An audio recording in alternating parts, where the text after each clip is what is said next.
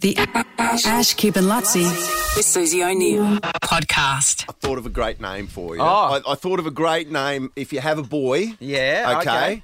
okay. But I don't know if I should Could be tell you or irrelevant, not but because alright. I feel like if I tell you that, um, A, I don't. Well, uh, if you do like it, I, I think you'll immediately scrap it because it's my idea. Do you know what I mean? Like, Yeah. uh, so whether I should share it, but I do think it's a really cool name, and it works well with your surname.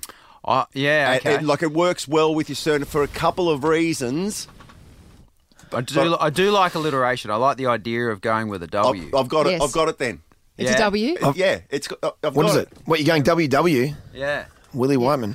Really. That's what I was thinking. Walter Whiteman, Walter. A- and it's Wally. It's It sounds like Walter White. exactly. It does a little It sounds a little bit like Walter No, White, you but can't it's A meth dealer. But it's also. I tried to get Wally across the line for.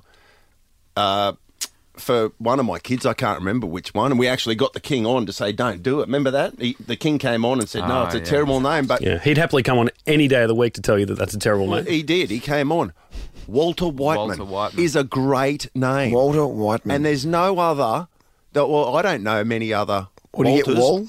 Well, you get Wall. You get Wall, Wally. yeah. You could get you could get whatever you want, and there's no not many others around yet. It's one of those names that is like a good solid name. I heard a name I've never heard before on the weekend. My mate Dunk, I haven't seen in years, reminded me of Donald Forbes, who I went to school with. Forbes—he's named his kid recently.